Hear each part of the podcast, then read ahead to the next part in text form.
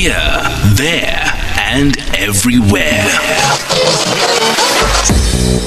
SAFM 106.1 FM in Bombela. 24 minutes after 7 o'clock, we try again connecting to the United National Transport Union President, Steven Leshabana. Uh, uh, good morning, Steven. Can you hear me this time around? Hopefully, we can hear each other. Steven? Hello? There we go, Steven. Finally, we can hear each other. Good morning. Thank you so much for your time. Really, really do appreciate it. Perhaps just a little bit of context once again.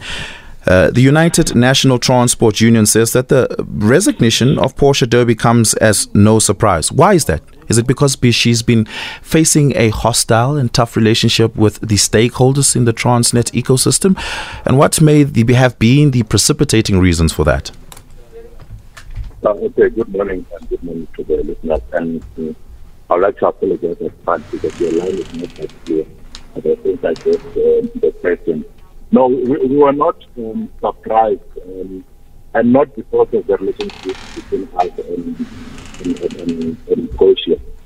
But if you check in the same time, the pressure from from the mining industry and some business um, role players was too much, and obviously um, something had to happen. So we were not surprised when it happened but it's not um, necessarily because of uh, the relationship we had yeah. with the leadership of Transnet. Yeah. Describe to me what you understand by incompetence, because that has been the word thrown around, or at least the word cloud association with Portia Derby. Why has she been described, especially by mining companies and the Mineral Council, as incompetent? I mean, the, uh, I, I, don't want to sound like I'm defending Portia. Yeah. Um, but also, I don't know where where the mining industry um, or what they are judging based on. But what we need to appreciate is the fact that Transnet is experiencing a lot of challenges. And we don't deal with challenges. Instead, we want to deal with the person. Let, let me paint a, a clear picture. Here. Yeah.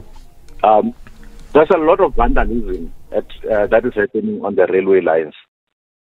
And if there is vandalism, obviously, um, there will be emergency situations, meaning it will compromise even the procurement process.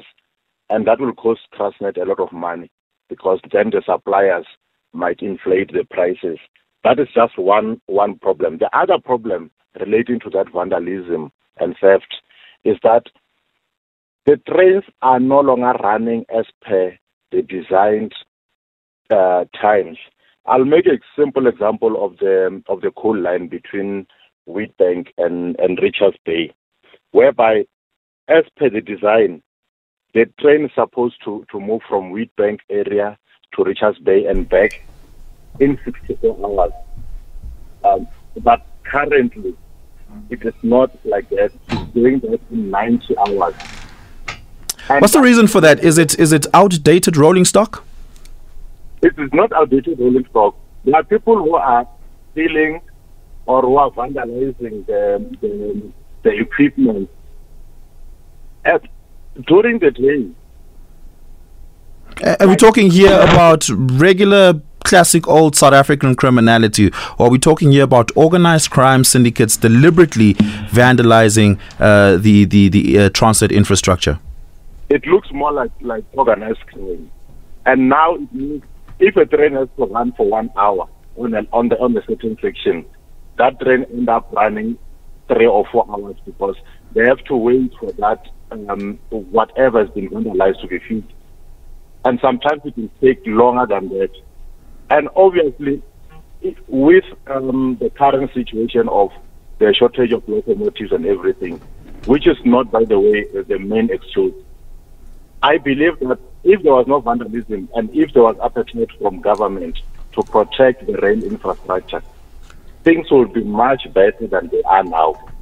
But instead of, instead of fixing that and providing security on the railway line, we rather throw someone under the bus and then um, act as if the problem has been fixed. The problem is not yet fixed. We need proper security on the line. Transnet is spending a lot of millions on paying this um, uh, security companies, but we don't see the return on investment. So we need to drill down to what the real problem is and deal with that problem. Yeah. Then the issue of leadership will follow. If if she's not experienced, then get someone who's more experienced. There are a lot of people within Transnet who've been in the company for a long time, who've run operations for a long time, who can do these jobs, who understand this environment better. So Yeah. they can they can promote those people and, and give them a chance to, to run this organization and turn things around. But the issue of vandalism is something that is happening on a daily basis. Yeah, we're going to have to leave it there. Thank you so much for your time this morning, Steven Leshabana, the United National Transport Union president. 30 minutes after 7 o'clock, Zycon has your sports.